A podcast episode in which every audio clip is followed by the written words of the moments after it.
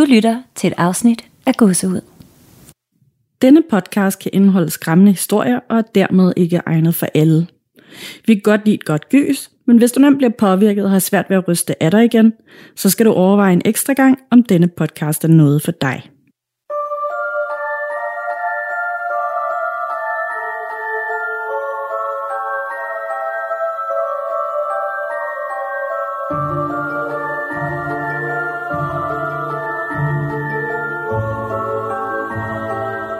Hej Kalisa, Hej Nana. og hej til alle dejlige gåsehudslyttere, der sidder derude. Ja. Og velkommen til episode 150. 150. Yes. Det er jo halvvejs til 300. Det er det nemlig. måske. det var måske lidt, det var måske lidt fjollet at sige, men det virker bare som øh, øh, en, endnu en milest, altså milepæl, en milesten øh, Ja. i det at lave podcast, og det at lave noget, som man gør i rigtig lang tid. Jeg har jo ikke været med så længe, men podcasten har eksisteret i rigtig lang tid. Og Præcis. 150, det skal fejres. Jeg har også taget nogle bitte små fredagsøller med til efteroptagelserne. Yes, hvilket er dejligt, fordi vi optager på en tirsdag, men øh, det skal jo ikke ligge nogen... det har aldrig stoppet nogen for. Nej, nej, nemlig. Øhm, og det, jeg synes også bare, det er dejligt tilfredsstillende sådan øh, halvrundt nummer, det der sådan 150. Jeg kan godt lide sådan lige tal. Ja, så 150, det er jo helt vildt. Ja. Og øh, jeg tænker lidt, Nana, øh, har du øh, oplevet noget i den her uge? Der er, har du oplevet noget uhyggeligt, noget gysende og grusomt, som er paranormalt? Ja, har jeg faktisk overhovedet ikke. Øhm, det har jeg faktisk slet ikke. Der er ikke sket noget siden sidst. Nu skete der ellers lige en hel masse siden sidst. Øh, sidste gang vi optog sammen med de der kasketter og øh, trøjer, der røg ned fra vasketøjskå og alt sådan noget. Men der er absolut ikke sket noget som helst Hmm. siden der. Ja, yeah. altså det eneste, der sådan er interessant, er, at jeg er begyndt at sådan tracke min egen søvn. Det er jeg nødt til, fordi jeg er sådan, det er sådan udredningsnød, jeg er i gang med sammen med min læge, for at finde ud af, hvad pokker der er til grund for, at jeg ikke har nogen energi. Øhm, men, øhm, men der er heller ikke fanget noget uhyggeligt på det, heldigvis. Det mest uhyggelige ved det er sådan set, at, øh, at nogle gange så, så i de der optagelser på den, så er, det sådan, så er der fodtrin, og så går det op for mig, når jeg har, har jo en kæreste, der har været oppe og tisse i løbet af natten. Åh oh, ja, okay. Men ja, Det er sjovt, du nævner det, fordi at det er jo et lytterberetningsafsnit i dag. Og Ja. jeg har en lang lytterberetning med. Og der er faktisk øh, en lydfil med til, øh, til den her beretning. Også en, der har optaget noget, imens de sov. uh, ej hvor spændende. Ja, men det kommer vi til senere. Åh oh, ja, oh, det var sådan totalt mareridt. Totalt. Ja, men hvad med dig? Hvad, øh, hvad er der sket siden sidst? Jamen, øh, det har været Pride, mm. der har været paneler, der har været march, der har været børn. Åh, oh, jamen altså syv, syv forældre. Det er jo, det er jo super fedt at være, øhm, at være sammen med sine unger så intenst Ja. i syv dage, hvor man er sådan lidt øh, alene forældre, og så have syv dage, hvor man bare kan få lov til at savne dem. Det er jo på Ja. en eller anden måde et privilegie, men, men det er godt nok også lidt, lidt hardcore. Øh, det, er, Ja. det er lidt hårdt de der dage, hvor man sådan lige skal få alting til at gå op i en højere enhed. Men Mm. jeg havde faktisk noget hyggeligt, der skete for mig Okay. i går. Okay. Så I kan måske huske derude, at øh, jeg har nogle gangskabe, som er indbygget i min gamle lejlighed. Og de her gangska- øh, gangskabe, dem har vi øh, sat låse på, sådan nogle hægtelåse, I ved, ligesom toiletdørs hægtelåse. Øh, det er den eneste måde, vi kan få dem til at være lukket og blive lukket, uden at de klapper, åbner og smækker af sig selv. Ja. Og rigtig tit kan vi også høre sådan nogle, nogle skrættende lyde indenfra øh, Okay. skabet. Og jeg tænkte lang tid mus eller Ja. sådan noget, men jeg har faktisk haft øh, hvad hedder det, professionelle ude og skadedyrsbekæmper og sådan nogle ting, også på grund af noget sølvfisk, Ja. øh, som vi har i hele ejendommen. Det er forfærdeligt, Ja, ja, men det har alle københavnske ejendomme Ja. efterhånden. Øh, og de fandt ingenting. Hmm. Ja, så det der skrætten i skabene, det har vi så bare sådan, men det er de små lyde. de følger bare med, og øhm, sådan er det. Og så i går, så ligger mig og B inde i sengen. Børnene er puttet. Endelig, endelig sover de. Og, øh, og vi ligger på telefonen, og jeg, jeg finder en, en TikTok, som hedder sådan, øh, spørg din øh, soulmate om de her spørgsmål. Og så er jeg sådan, nå, men det er meget hyggeligt. Det, har du lyst til at lige spørge dig nogle spørgsmål, B? Og hun var bare sådan, ja, det kan jeg godt. Og vi kommer ind i en virkelig dyb samtale om kærlighed og fremtid og fortid og drømme. Og også nogle sådan øh, ting, hvor vi måske er lidt uenige. Ja. Og lige pludselig lyder der bare et raballer. Det lyder som om, der er et eller andet meget tungt, der falder ned. Sådan, og mange ting. Okay. Og jeg tænker, åh oh, nej, øh, hvad er der sket med drengene? Vi kigger på hinanden, ikke? Ja. Og jeg gi- og det er jo meget sjovt, når man er i et lesbisk forhold, fordi der er jo ikke en mand og en kvinde, det er jo to kvinder, der er i et forhold. Øhm, men hvem er det, der går ud og tjekker? ja. Det er mig. så jeg bliver selvfølgelig nødt til at være sådan lidt macho og mande mig op, og jeg tager min telefon og tænder for øh, lommelygten, og jeg går ind og kigger til drengene, fordi jeg tænker, det er måske noget legetøj, der er faldet ned, eller øh, du ved, tyngdekraften har hævet i et eller andet, måske var der noget, der er dårligt stablet op, whatever. Ja. Jeg går ind og kigger, og der er ingenting. Drengene ligger helt og sover. Og jeg går ud i køkkenet og kigger. Det var heller ikke tallerkener, men det lød heller ikke som tallerkener. Øh, Det var, og så kan jeg se, det ene gangskab, det sådan buner ud, som om, at, at du ved, den der, øhm, den der hægtelås, som vi har sat på, Ja. den sådan er strammet ud af. Okay. Så jeg kan se, det inde i skabet, der er et eller andet, der er faldet ned. Ja. Og jeg åbner, og så flyver det bare ud med alt, hvad der har været derinde. Øhm, og man kan igen se, jamen måske var det stablet dårligt op, måske var der et eller andet, men det er bare tredje gang eller sådan noget, det her er sket, imens mig og B, vi har en virkelig dyb samtale. Hmm. Og sidste gang det skete, der er ikke nok med, at, at, skabet gav lyd fra sig meget højt, uden at vi kunne se, at der var noget, der var faldet ned. Men det klaprede også så voldsomt, at jeg blev nødt til at gå hen og sætte vasketøjskogen foran. Og jeg skal altså lige sige, det kan godt være, at jeg er macho, og jeg er super sej, og jeg går med min lommelygte og viser ingen frygt. Men indeni, indeni så rystede jeg, fordi det var bare ja. så... Øh, det var faktisk ret uhyggeligt. Så øhm, vi fik alle sammen sovet godt og sådan noget. Der er ikke nogen problemer, og jeg fik også faldet i søvn fint nok. Men, øh, men B har haft en masse underlige drømme netop omkring gangskabet. Okay, Meget ja. æderkoppe, spindelvæv og øh, sådan noget sort hår, der stikker ud fra, fra skabslågen, du ved. Sådan ligesom om der er nogen, der har fået deres hår i klemme. Ad, hvor klamt. Ja. Altså især fordi, jeg også, det første jeg tænkte, da du sagde, at det var ligesom om, der kom krasselyd inden for skabet, det var også bare ham der drengen fra The Grudge, der bor inde i et skab. Ja, Det havde jeg lykkeligt glemt. ja sorry. Og jeg fik lige over hele kroppen. Jeg kan ikke The Grudge. Forbandet sådan. Ej, Ja, jeg er forbandet af. Jeg kan simpelthen ikke snuppe den. Den er så uhyggelig. Ja, det er den virkelig også mega traumatiserende. Men pudsigt også, at det kommer hver gang, I har en dyb samtale, og det er ikke fordi, I skændes eller noget. Nej, vi skændes meget sjældent. Altså jeg tror, det, når vi har en diskussion eller sådan noget så bliver det mere sådan en debat, øh, eller hvor vi prøver at møde hinanden, og vi er meget åbne omkring vores følelser, og Ja. Øhm, vi, har, vi kommer også begge to fra forhold, hvor man ikke rigtig kunne snakke åbent sammen, hvor man skulle gå lidt på æggeskaller måske, og så mm. nu har vi bare hele tiden gjort det til et meget bevidst øh, mål, at kunne snakke om alting, også det svære, uden at man sådan ligesom kommer op og toppes, altså, Ja. ja. fordi det er følelser, og vi er bare mennesker. Hmm. Så det er mere sådan en, der enten er lidt jaloux på en af jer, eller måske sådan overhovedet ikke vil have noget med det at gøre, som gerne bare vil stoppe de der dybe samtaler, sådan, nu gider jeg ikke høre på det mere. Jeg ved det ikke rigtigt. Altså, jeg har, der er nogen, der har foreslået, at det er et homofobisk spøgelse. Ja, det var faktisk også lige min tanke. Fordi at det er jo en meget gammel ejendom, og Ja. hvis det er et spøgelse fra en anden tid, hvor at det her det var meget fy og nej nej, og ikke accepteret, jamen det kan da godt være, at der er et ældre spøgelse, der synes, at det er noget pjat det der. Mm. Øhm, men på den anden side set, så ved jeg ikke, jeg ved ikke, hvor meget spøgelser sådan holder fast i deres politiske overbevisninger. Nej, det er ikke til. Når man ligesom dør, jeg håber, jamen, jamen, nej, jeg ved det simpelthen ikke. Det kan godt være, at der er en, der prøver at sætte sig i midten. Jamen det tror jeg da, fordi vi, får, vi har alligevel fået ret mange af sådan nogle lytterberetninger, der fortæller øh, om øh, ånder, der har været stride ved deres børn, fordi at de selv har været den overbevisning, at børn det er sådan nogle, øh, man skal se på, men ikke høre, for eksempel. Ikke? Øhm, og og det, det er jo noget, de har haft lært i livet, tænker jeg, og så taget med sig ind i den åndelige verden. Så må ikke man holder fast i sin politiske overbevisning, de fleste måske? Det kan godt være. Det kan godt være, der er noget om det. Fordi nu, imens vi sidder og snakker om det, så kommer jeg til at tænke på, øh, at jeg var ude, øh, at jeg så en spøgelsesjagt med Sam og Colby inde på YouTube. Mm. Og jeg synes ellers ikke, det, det siger mig ikke så meget, fordi Sam og Kobe, det er meget sådan, øhm, der er meget støj på linjen og sådan nogle ting. Det er ikke så, det, det er ikke så seriøst, men nogle gange er det mm. meget spændende at se, hvad der ellers er derude. Mm.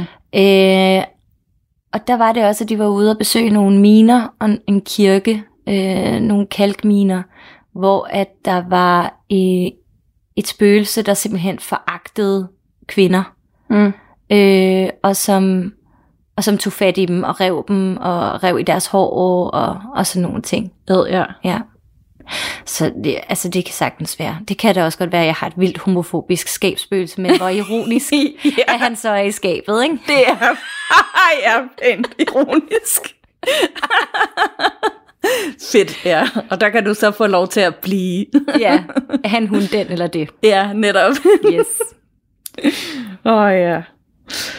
Ja, ja, men altså, øh, vi har jo også snakket om før, at øh, det kan jo, du kan jo måske godt forvente, at der kommer lidt mere gang i alt det der hjemme, nu hvor du ligesom er begyndt at beskæftige dig endnu mere med det, end du allerede gjorde i forvejen. Ja, jeg, øh, jeg er spændt på at se, hvad der kommer til at ske inden for, for det næste sådan, tidsrum, fordi netop der kommer til at være så mange ting Ja. oven i hinanden. Øh, og jeg ved ikke, om jeg kommer til at kunne fokusere nok på det, men jeg kan også godt mærke, at der er en anden energi i huset, Ja. ja. siden jeg startede på podcasten. Ja. Øhm, men det er ikke en dårlig energi. Det er godt. Så det er, det er bare, at der sker noget. Der er ligesom Ja. ja. der er et bevægelsesmønster på en eller anden måde. Ja, ja. Og hvis det bliver for meget, så må du altså bare få noget salvie med hjem herfra, så du kan få renset lidt ud i alt det energi, der er der. Ja, det kan godt være, at jeg skal gøre det. Ja, Jeg vil egentlig også gerne, jeg tænker lidt, det, det kunne være meget sjovt at snakke med Frederik på et tidspunkt. det synes jeg absolut også, du skal. Det kan jeg kun anbefale. Han er simpelthen for vild med alt det.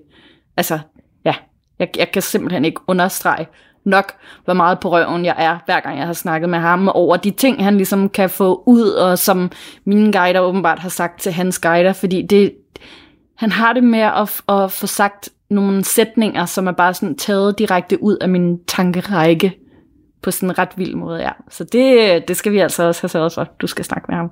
Og dem, som ikke lige kender Frederik, hvem er det lige der?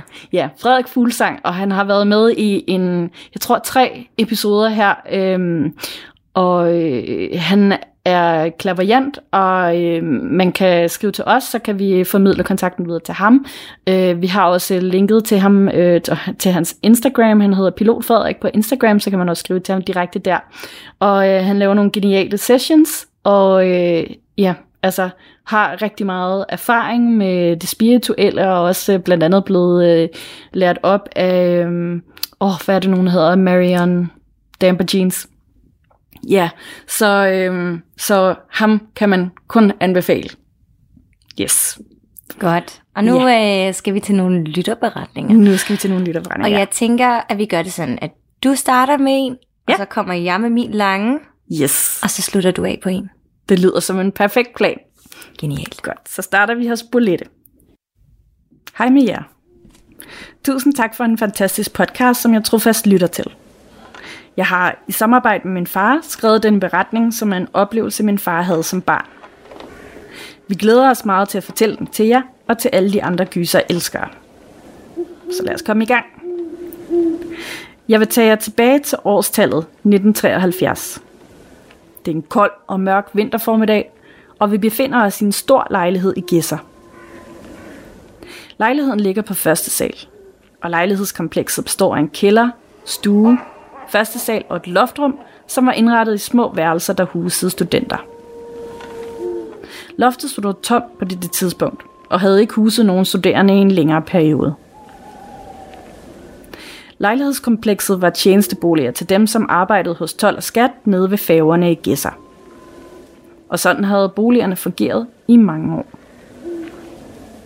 Min farfar var toller og var på arbejde en lørdag. Farmor stod i køkkenet og lavede varm mad. De fik nemlig altid varm mad til frokost om lørdagen. Min far på syv år sidder på gulvet og leger i den store stue med udsyn til dobbeltdørene, som stod på klem. Væggene var tapseret med blå og hvide blomster. Og der var ikke noget usædvanligt ved denne lørdag formiddag. Der var stille og roligt. Den eneste lyd, som kom en gang imellem, var farmor, der rørte rundt i gryderne og gik lidt rundt ude i køkkenet. Pludselig bliver lejen dog afbrudt af et underligt, underligt og uhyggeligt syn. Over ved dobbeltdørene til den anden stue er en stor sort hånd kommet til syne. Hånden bevæger sig i en glidende, stille og rolig bevægelse, fortæller min far. Døren åbner sig nu lidt mere, og hånden laver en vinkende bevægelse, før den forsvinder om bag døren igen. Tilbage sidder min far, forvirret og skræmt over, hvad han lige har set. Hånden havde en sort strikhandske på, som var en del af tolvuniformen. Så derfor var den første indskydelse selvfølgelig, at det var hans far, der var kommet hjem og ville lave sjov. Men det lignede dog ikke ham at lave sjov på den måde. Min far gik over mod dørene for at se, hvem eller hvad der stod bagved. Men der var ingen. Stuen var tom. Begge døre ind til lejligheden var udstyret med smæklås, så dem ville man have hørt, hvis nogen var gået ind. Bagtrappen var i køkkenet, og hoveddøren var i entréen ved siden af køkkenet, så min farmor ville have set og hørt, hvis nogen var gået ind. Min far gik ind til sin mor og fortalte om sin sort hånd, der viste sig inde i stuen. Hans mor tog det ganske seriøst og troede på, hvad han sagde, så hun tog ham i hånden og ledte lejligheden igennem. Under sengen og sofaen, på badeværelser og i skabe. Men ingen var at finde. Kort tid efter kom hans far hjem, og de fortalte også ham om hånden. Og så besluttede de sig for at gå op og tjekke loftet for at se, om der var nogen derop. Men der var heller ingen at finde. Historien om den sorte hånd blev aldrig opklaret, og det var en historie, som de snakkede om en gang imellem. Den var sågar med i min fars konfirmationssang. Hvis I kunne lide denne beretning, så har vi flere, vi kan sende til jer. Min far har flere oplevelser fra netop denne lejlighed. Men det var alt for denne gang. Vi håber, at I kunne lide den.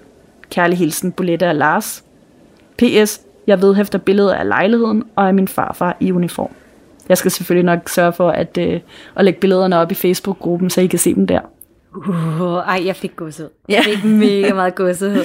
Det var, jeg var sådan lidt, åh oh, ja, hyggeligt, hyggeligt, frokost og små lyde og tulle rundt og sådan noget. Sort hånd. Ja. jeg, jeg først øh, forestillede mig, inden du sagde det med strikhandsken, at det var sådan en... Øh, sådan med lange, du ved, øh, krogede fingre. Ja. Sådan knogleagtig.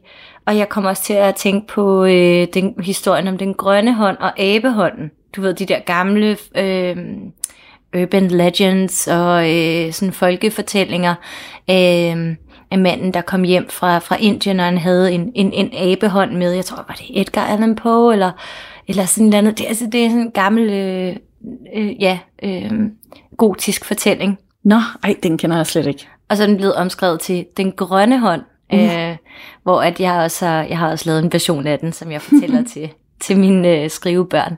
Men hold da op, det var uhyggeligt, og var det godt at mor hun tog det seriøst. Ja, og far, og far også. også ja. Det, jeg, jeg, jeg, selvfølgelig, altså det ligger jo også sådan lidt mellem linjerne her, at det nok har været en gammel toller, der sådan lige har været der i huset og det ved jeg ikke, en time glitch, eller også bare en, der lige var på besøg, som har boet i lejligheden før, ikke?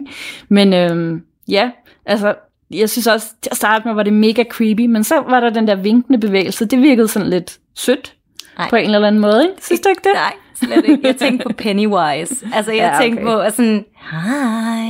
Altså, ikke sådan, hej hej, men sådan en, Nej. kom herover, lille barn. Ej, det er sådan uhyggeligt, uhyggeligt hej. Ja, det er lidt. Det er ret ulækkert. Uh. Ja, lad os, øh, jeg, jeg holder altså fast i min tolkning af det. Jeg tror altså, det var sådan lidt hyggeligt, sådan, hej lille barn, der sidder der. Ja, okay, jamen så det holder vi fast i så. Ja. Men, øh, men vi vil da meget gerne høre mere. Ja, meget gerne, så tusind tak for den beretning, Bolette og Lars, og vi glæder os til at høre fra jer igen.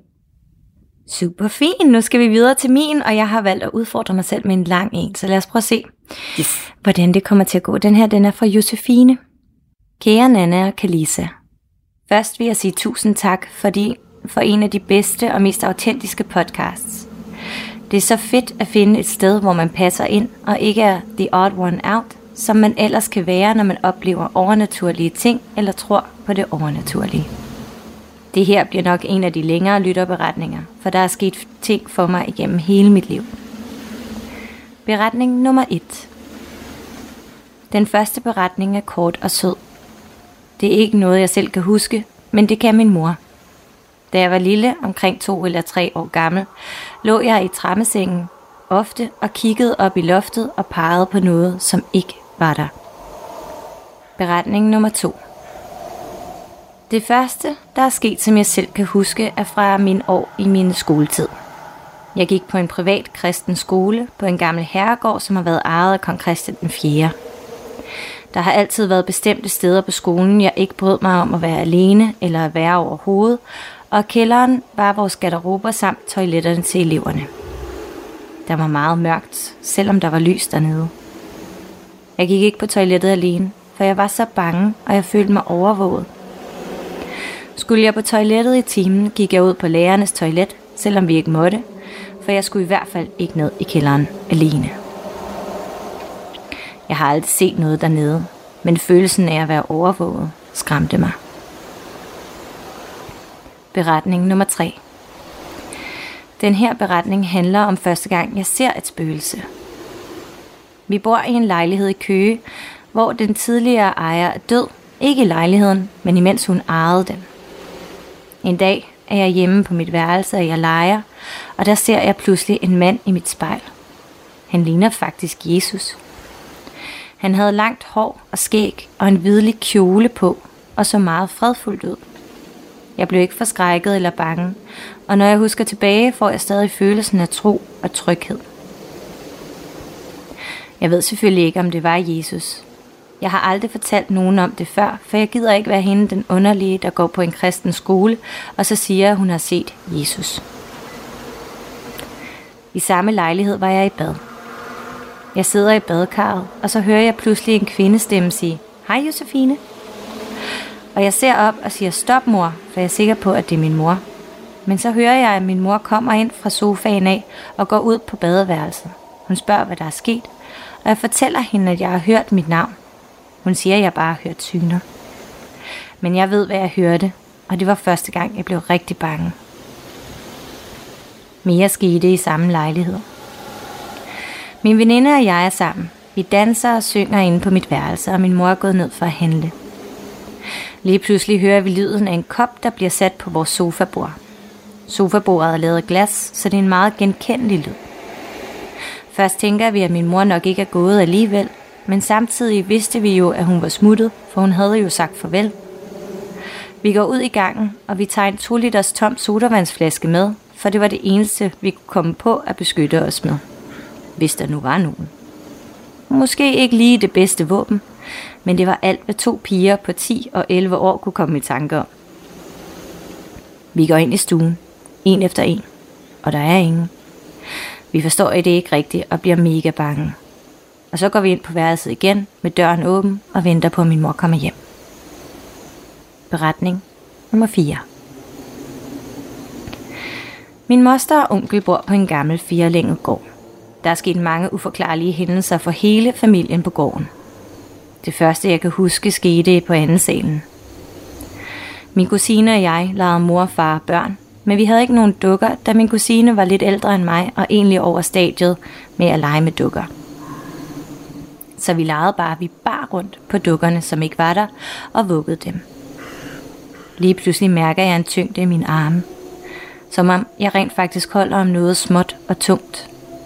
Og min kusine kan se mine arme give efter, og derefter tager jeg hurtigt armen væk, for det var simpelthen for underligt. Vi snakkede aldrig om det igen, men vi så det begge ske. På samme gård har jeg oplevet, at der bliver taget i håndtaget til værelset, hvor jeg sov.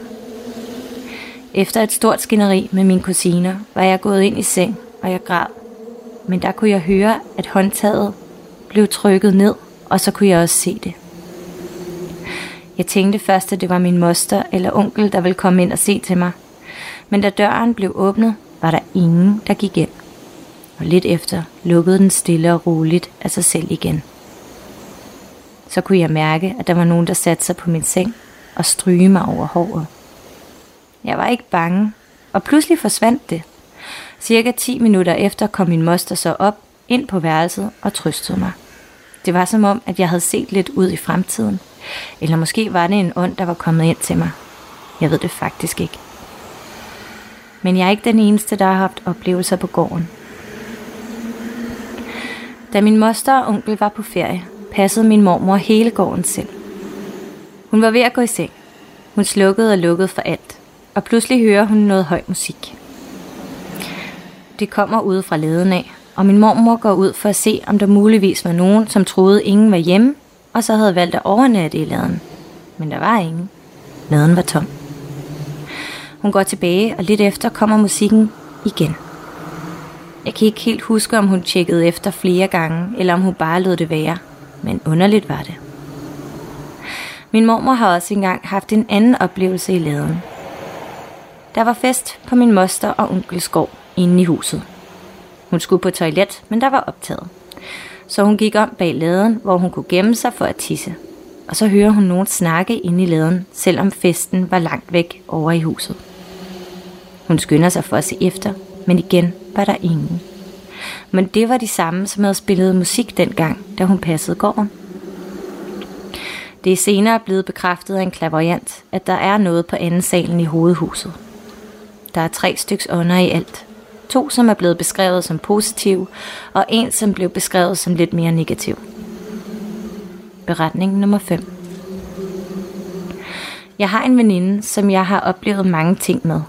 Men det, jeg husker allerbedst, var på en legeplads. Vi var gået hen på legepladsen. Den havde et tårn med en rutsjebane af et metalrør. Jeg rusher ned, og så kan jeg høre lyden af en metallynlås, der rammer på rutsjebanen, efter jeg er rushet. Det synes jeg er underligt, for der var ingen andre end mig på banen, og jeg havde ikke noget tøj med metal på eller lynlås.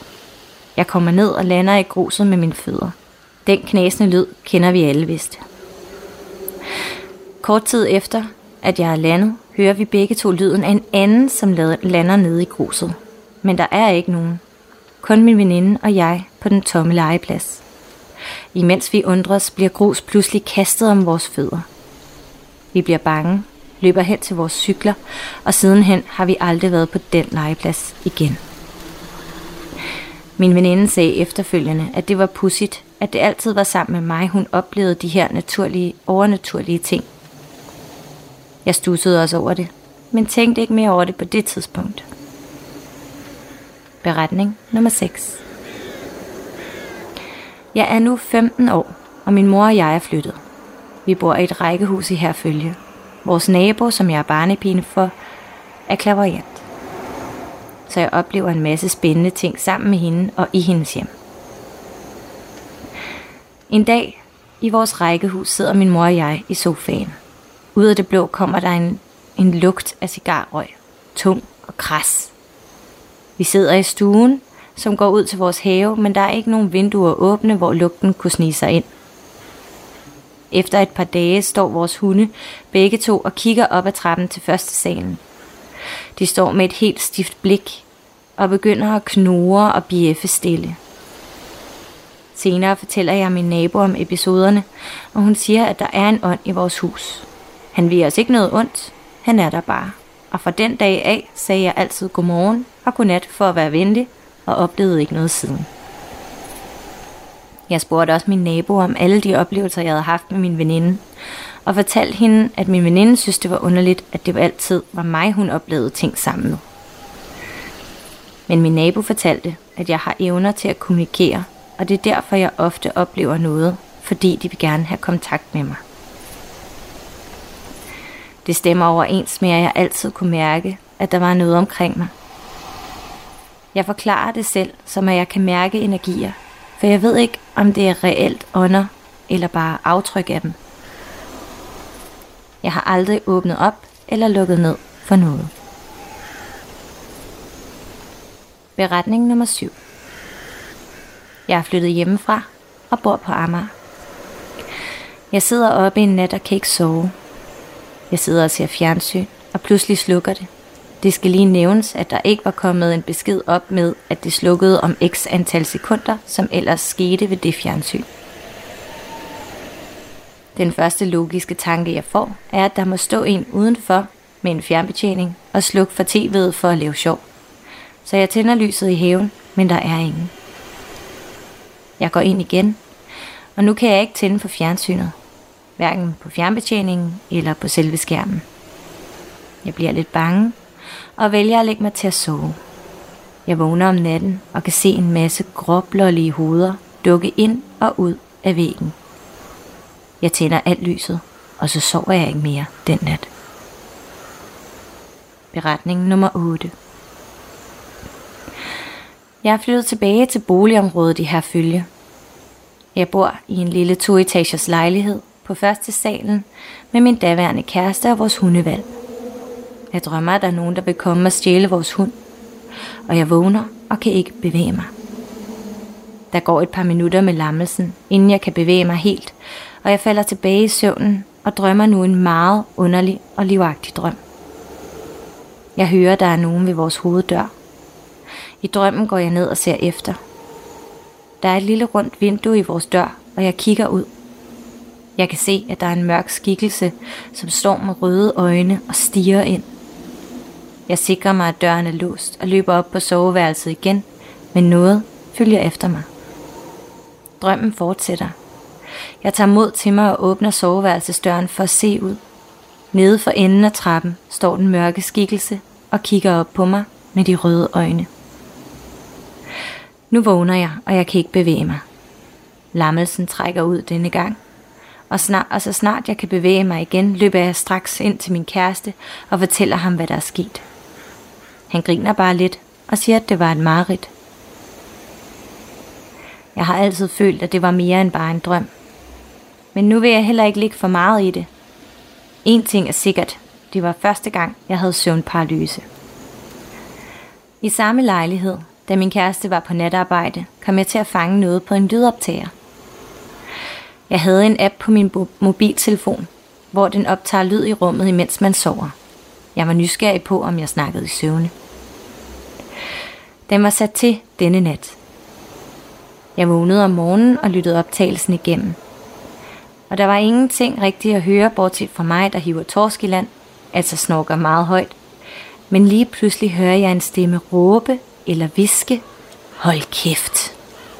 Og jeg bliver virkelig bange, for jeg var helt alene hjemme. Jeg har ikke brugt appen siden. Jeg sender selvfølgelig lydfilen, så I kan høre den.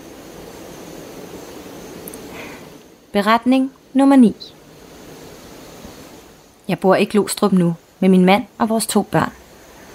For cirka et år siden gik jeg ud i køkkenet, og på spisebordet derude stod en skål med en ske i. Jeg ser skeen rykke sig fra den ene side af skålen til den anden. Og jeg tænker, at det på det tidspunkt nok var gulvet, som gav sig eller sådan noget. Og jeg prøver at genskabe det, men det kan ikke lade sig gøre. Der er ikke sket noget i vores lejlighed siden, men det var da lidt mystisk. Det var alt for mig. Hilsen Josefine. Puh, er altså ikke en masse ting. Især lige her, de sidste var jo mega uhyggelige. Jeg synes især det der med de sådan gråblålige øh, hoveder, der kom ud af væggen, det var møghammerende ulækkert. Ja, det var så klamt. Og jeg skal lige sige, at jeg har lydfilen, øh, og jeg skal lige spørge Josefine selvfølgelig, om det er i orden, at vi lægger den på Facebook-gruppen. Ja. Øh, og så kan andre også høre den. Men ellers så har jeg lyttet til det, og det lyder meget underligt. Okay. Ja, det lyder mystisk, mystisk. Jeg tror, at den beretning, der slog mig hårdest, det var nok, øh, fordi når der er ni beretninger, og, Ja. og de ni beretninger er i virkeligheden ni forskellige steder, Ja. med flere beretninger inden i sig. Øhm, tusind tak for resten, Josefine. Det må have taget super lang tid for dig at Ja. skrive det ned. Det er virkelig fedt at få hele historien. Ja. Og hvis du har mere, så bare send. Øhm, det var den der med at være på gården, hvor de leger med dukker, og så pludselig er der en tyngde af et barn, som ikke er der i dine arme, når du bare sådan ligesom leger, at du har en dukke. Ja. Det, det ramte mig faktisk ret hårdt, også fordi jeg selv øh, har, øh, eller havde, bedste forældre. Ja. de var så dejlige, men jeg har ikke mere. Mm. Øhm, som, så, og en familiegård på, på Æresø, som også er sådan en, det var en trelænget gård, og op på, på loftet, hvor at vi havde vores soveværelser, der skete der altså også bare virkelig mange underlige ting. En masse af de her små ting, Ja. hvor det bare, hvor man kan stusse lidt over det. ja. Jeg kan ikke rigtig forklare det. Så øh, vildt spændende, Josefine, og du skal, du skal bare skrive mere, fordi Altså, hvis du orker og har lyst selvfølgelig. Præcis, og det er jo, øh, ja, som hendes veninde også har påpeget, det var lidt interessant, at de der ting altid skete, når hun var sammen med hende, så virker det jo til, at det, ja, altså der er jo ikke nogen tvivl om, at det er hende, der, Nej, der tiltrækker det. Ja, det er præcis. Uha, ja. Tusind tak for øh, alle de beretninger. Mm-hmm. Det er dejligt. Er du øh, klar til den sidste for i dag? Oh, jeg er klar. Og ikke helt klar, for jeg vil gerne have det fortsætter, for ja. det er faktisk ret hyggeligt. det er ret hyggeligt, ja. Og vi slutter af med en god en her, der kommer fra Astrid. Hej gåsehud. Tak for en dejlig podcast. Jeg hedder Astrid, og min bror og jeg kom til at snakke om uhyggelige ting, vi har oplevet. Han fortalte mig noget, som jeg fuldstændig havde glemt og stadig ikke kan huske. Han fortalte om en dag, hvor vi havde været alene hjemme, og han havde hævet et Ouija-board frem. Vi var nemlig sikre på, at mit værelse var hjemsøgt. Det kan jeg dog godt huske. Mit værelse lå for enden af en lang og snodet trappe. Både min bror og jeg fik en klam følelse, når vi skulle op ad trappen og forbi mit værelse. I ved den følelse, man har, når man føler, at noget kigger på en. Min bror fortalte, at lejen med Ouija-bordet var ret kedelig, og at der ikke rigtig skete noget. Lige indtil der altså gjorde. Lige pludselig væltede glasset af sig selv, og et barnegrin skulle være undsluppet. Vi løb ud af værelset og var så spugt. Jeg forstår ikke, at jeg ikke husker det, men jeg tror på min bror, da jeg godt kunne huske, at vi legede med et Ouija-board en gang. Og han er heller ikke typen, der lyver. En anden historie, som jeg lige kom i tanke om, og som jeg lige hurtigt får, handler om en aften, hvor jeg skulle til at putte min datter. Min mand var ikke hjemme på det tidspunkt, så det var bare mig og vores datter. Min mand og jeg bor i et gammelt lejlighedskompleks, så alting knirker. Gulvet, dørene, håndtagene. Alt. Jeg havde lagt mig ned ved siden af min datter, med ryggen til døren, og havde lige lukket mine øjne, da jeg hørte dørhåndtaget knirke helt utrolig meget. Det var som om, der var en, der prøvede at åbne døren meget langsomt. Lidt ligesom når man vil tjekke, om der er nogen, der sover, og man langsomt åbner døren for ikke at vække dem. Jeg blev så bange, at jeg frøs. Jeg tog ikke vende mig om, så jeg lå helt stille i 5 minutter. Da jeg endelig vendte mig om, var døren lukket, som om intet var sket. Jeg skyndte mig at ringe og skrive til min mand. Han kom så hurtigt han kunne og gennemsøgte lejligheden, men der var ingenting at finde. Jeg kan stadig ikke forklare, hvad der skete, da jeg er meget sikker på, at det kom fra døren bag mig, og ikke fra overboen, da lyden var så høj og klar. Det var bare lige det. Håber I nød min historie, og ikke mindst fik lidt gåsehud, for det gjorde jeg i hvert fald. Specielt med den sidste af historierne. Med venlig hilsen Astrid. Uh, tak for den, Astrid. Eller tak for de to. Ja, Uh, ja. Der er et eller andet ekstremt, øh, altså det er, hvad hedder det, utrygt, øh, unsettling er mm. det, det engelske ord, af, af, af et dørhåndtag, ja, der bliver trukket i. For det hentyder til, eller det, det, det føles som om, der er nogen, der prøver at komme ind til dig jo, ikke? Altså ja. det er jo det, en dør kan, den åbner, og så kommer der nogen ind til dig. Hvorfor vil de ind? Og især når man ligger ja. det der øh, øh, leje, hvor man sådan er lige på nippet til at falde i søvn, og så sker der et eller andet, og man er sådan lidt, jeg hørte det, men hørte jeg det? Altså, ja. Præcis, og det, det åbner også sådan lidt for den der sådan evige diskussion om, hvilken vej der er rigtig at ligge i sengen. Er det sådan ind mod væggen, så du ikke kan se noget, eller er det ud mod det hele, sådan, så du har fuld kontrol, ikke? fuld kontrol. Ja, Altid. også mig. Altid fuld kontrol. Nej, jeg vil dø af skræk, hvis jeg lå med ryggen til det. Men ved du hvad, jeg har også øh, tænkt meget over det der, jamen, prøv lige at forestille dig, et spøgelse kan jo gå igennem ting og sager, kan jo gå igennem vægge, så prøv at forestille dig at ligge med ansigtet ind imod væggen, og spøgelsesansigtet så langsomt siver ud igennem tapetet til dig. Ja, det er rigtigt. Altså, talk about a jump scare. Ja, det er Puha. rigtigt, nu du siger det egentlig. Jeg kom sådan til at tænke på, øh, en gang vi lavede et afsnit om, har det været, det må næsten have været hjemsøgte kollegier eller sådan noget i den stil, fordi det var i hvert fald et kollegie, jeg talte om. Jeg kan ikke helt huske, hvad det hedder.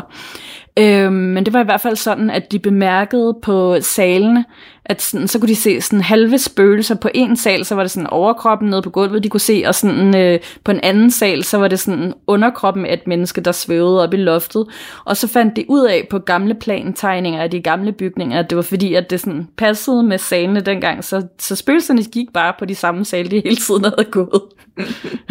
ja, det kan jeg godt huske, I snakkede om, og det ja. synes jeg også er ekstremt interessant at tænke lidt over, sådan rent, hvis man skal diskutere logikken i spøgelser, ikke? Jo. Altså, øh, så, altså fordi i virkeligheden, så er alle de her huse jo nye. Øh, Ja. På en eller anden, altså så har vi jo spøgelser over det hele, at går der spøgelser, du ved, igennem vores hjem konstant. Øhm, især her i København, hvor alting er brændt ned og bygget op og brændt ned og bygget op, og alle de her ting. Og hvor lang tid holder et spøgelse? Altså, hvad, hvad er holdbarhedsdatoen på et spøgelse? Fordi der er jo nogen, der kommer helt tilbage fra middelalderen af, øhm, som, som folk har dokumenteret, og, øh, og så er der meget, meget nyligere hændelser, hvor folk lige er døde, og så er der øh, helt klart et meget tydeligt aftryk eller noget poltergeist-aktivitet. Jeg synes bare... Øh, det er sådan en debat, som jeg har rigtig meget med mange skeptikere, som siger Ja. sådan, jamen så Danmark, så er det jo alting jo hjemsigt hele tiden. Men ja, Ja, præcis, præcis, fordi der, der siger jeg nemlig også, ja, det er nok rigtigt nok, at, at vi svømmer rundt i energier, at vi simpelthen bare, ja, lig, ligesom vi går igennem, hvis, hvis man gik igennem vand, at, at det er det, vi sådan ligesom gør her, for eksempel i København, hvor at der er så mange lag, Ja. jamen, så tror jeg bare, at vi går igennem det hele tiden, men at på en eller anden måde, så er vi også bygget til at kunne lukke af for det, så, så vi ikke alle sammen bliver helt gakkelak, eller ja. øh, drænet konstant. Det, det, ja, altså det er jo en sindssygt interessant diskussion, det her.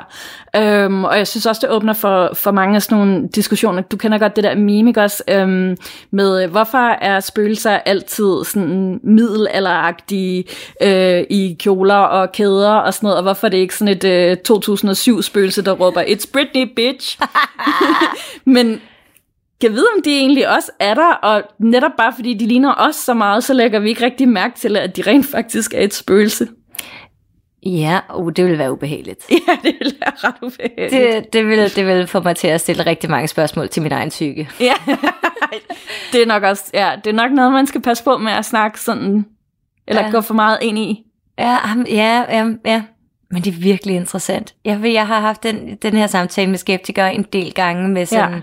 Øh, jamen, hvordan kan det være, at USA så har alle de her the most haunted places, Ja. når USA som land, øh, kan man sige, i hvert fald i de her Edwardian times og sådan nogle ting, de har jo faktisk ikke så meget historie som meget Europa, som er dokumenteret på samme vestlige måde, ikke?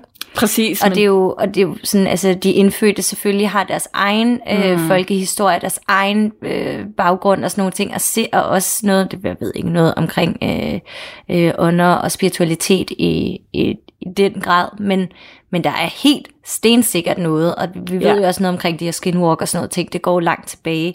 Ja, men netop. hvorfor er det så, at det er most haunted house, og det er bygget sådan i 1710? Ja, hvis man kigger på for eksempel øh, altså mange af vores middelalderborge og sådan nogle ting. Jamen det er det, altså, og det tror jeg heller ikke på, at man overhovedet kan sige. Altså, øh, man, det kan man jo ikke, altså, igen fordi det er så uhåndgribeligt alting. Altså, og selvfølgelig kan man godt argumentere for, at visse ting er håndgribelige beviser, blandt andet lydoptagelser og sådan noget, ikke? filmoptagelser, I don't know. Men, men altså, når vi ikke har mere ligesom at måle det op med, og mere fysisk at pinde det op på, så kan vi jo heller ikke sige, at det er det her, der er det mest hjemmesøgte. Fordi hvor, mm-hmm. hvordan, hvordan kan du vide det? Mm-hmm. Du, kender, du har jo ikke været alle hjemmesøgte steder i verden, heller. Har du det? Nej. Fordi åbenbart er hele verden jo hjemsøgt jo så. ja, præcis.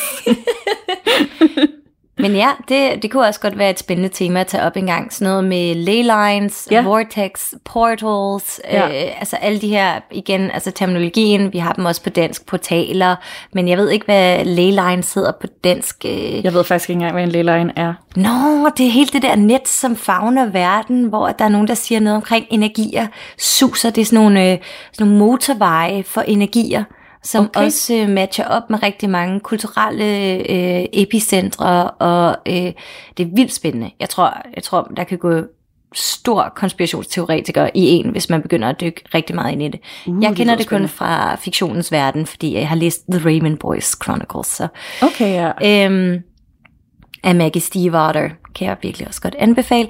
Men, øh, men ja, laylines og sådan nogle ting, det synes jeg kunne være ret interessant at, øh, at, at kigge lidt på, fordi jeg Ja. ja. ved heller ikke så meget om det. Men Jamen, altså, det kunne vi godt lave et øh, tema om en eller anden dag. Øh, laylines, jeg ved heller ikke, hvad man skal kalde den på dansk, og portaler, vortex.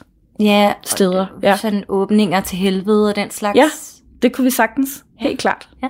Måske kan det være, det er vores næste tema. Uh, ja. det ved man aldrig. Ja, ja, ja. Men øhm, tusind tak for tre helt fantastiske øh, lytterberetninger. Og husk, hvis du også selv sidder derude med nogle lytterberetninger, eller kender nogen, der har oplevet et eller andet, som også godt måske vil dele det med os, så skriv det endelig til os på gåsehudpodcast.gmail.com, og det er godsud med to A'er. Og øh, husk at melde jer ind i Facebook-gruppen, og følg os også på Instagram, hvor der begynder at ske lidt mere spooky underholdning. Også noget. Ja, fordi nu kommer vi jo ind i øh, det her, øh, den her episode. Det kommer til at være sommerens sidste, fordi nu skal vi ind i efteråret. Yes! Pumpkin Spice og Spooktober. Ja, præcis. Det er vores yndlingssæson. Absolut. Nemlig. Så øh, vi ses derude. Tak for øh, snakken, Anna. I lige måde. Vi lyttes ved næste tirsdag. Og pas nu på, at du ikke bliver alt for bange for din egen skygge. Der er så meget andet, der lurer ude i mørket.